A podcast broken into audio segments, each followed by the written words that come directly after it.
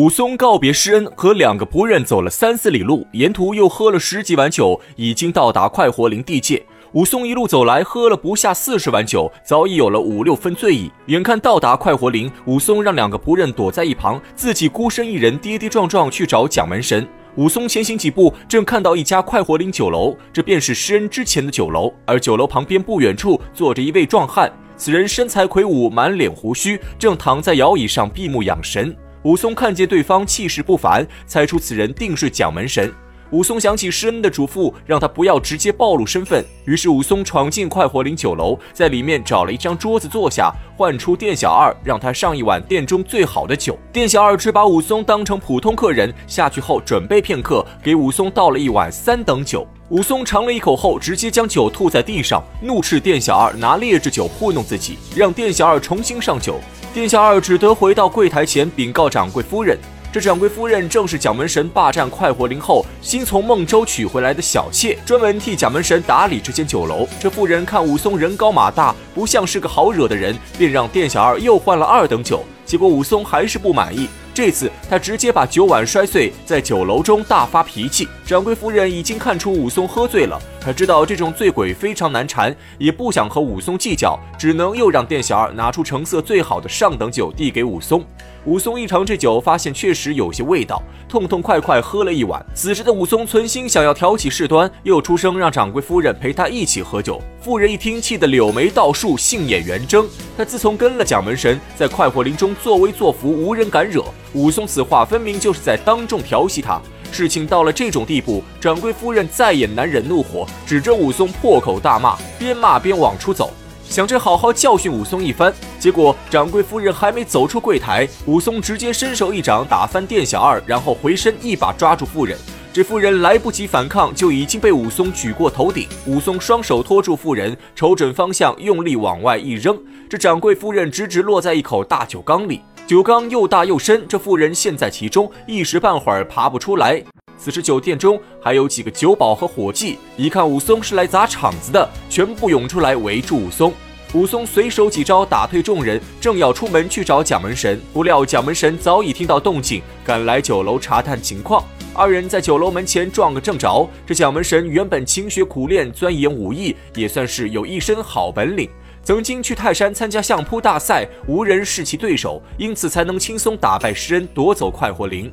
可俗话说，生于忧患，死于安乐。蒋门神自从霸占了快活林之后，逐渐被金钱腐蚀。在这两个多月中，蒋门神整天就是吃喝玩乐，沉迷于女色之中，不仅荒废了武艺，就连身体也大不如前。此时，蒋门神看武松来酒店闹事，有心想教训武松一番，可一看武松身材壮硕，肌肉隆起，就知道武松是个练家子。再加上自己已经很久没有动手，这蒋门神心里也有点发虚。可当他仔细观察武松后，发现武松早已喝得酩酊大醉，连站都站不稳。于是蒋门神又有了几分胆气，决定抢先出手教训武松。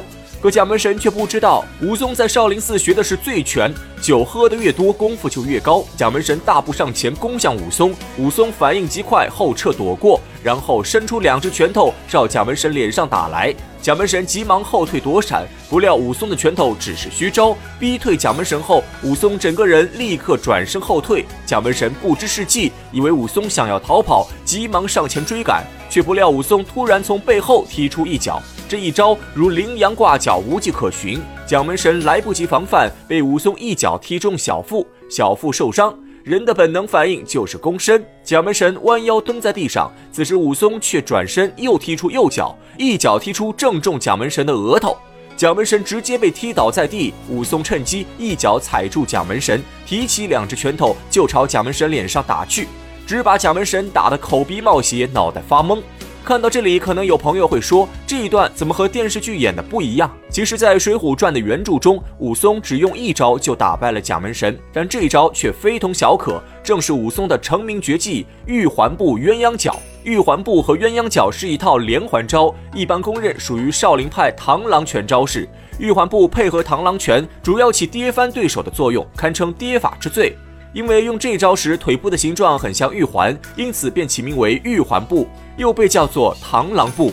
真正的螳螂拳高手可以把玉环步使用的出神入化，如复古之驹一般，能将对手死死粘住。不过在武松手中，玉环步是配合鸳鸯脚使用，玉环步是虚招，鸳鸯脚才是真正的杀招。在面对蒋门神时，武松先出拳假装攻击对方，其实脚下已经是玉环步的招式。一套虚招打过，武松转身后撤。一般习武之人都知道，后背千万不能交给敌人，因为敌人一旦从背后出手，自己就看不到对方的招式，会处于下风。但在玉环步鸳鸯腿中，就是要故意把后背暴露给敌人，勾引敌人进攻。蒋门神不知深浅，正是上了武松的当。他以为能从背后偷袭武松，却不知武松虽然是背对着他，但早已做好进攻准备。武松转身时，左脚扎在石地上作为受力点，右脚已成虚腿。当蒋门神追上来时，武松背对蒋门神，直接抬起右腿，贴地向上发起攻击。这一招自下而上，依次攻击蒋门神的裆部、腹部和下巴。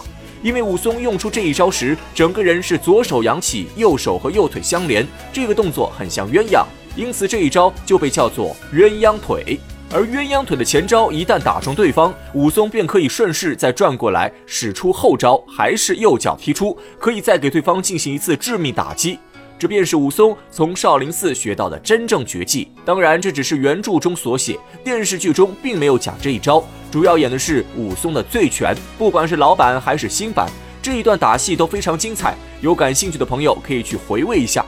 再说武松把蒋门神打倒在地，及时补上一顿重拳，蒋门神已经被打得毫无还手之力，只能出声求饶。这时武松对蒋门神提出三个条件：第一个是让蒋门神把所有东西归还给金眼彪施恩；第二个是让蒋门神召集快活林的所有首领人物，当面向施恩赔礼道歉；第三个是让蒋门神连夜离开孟州，永远不能再回到快活林。此刻的蒋门神一心只想保命，不管武松说什么，他都点头答应。这便是诗人重霸孟州道，武松醉打蒋门神的故事。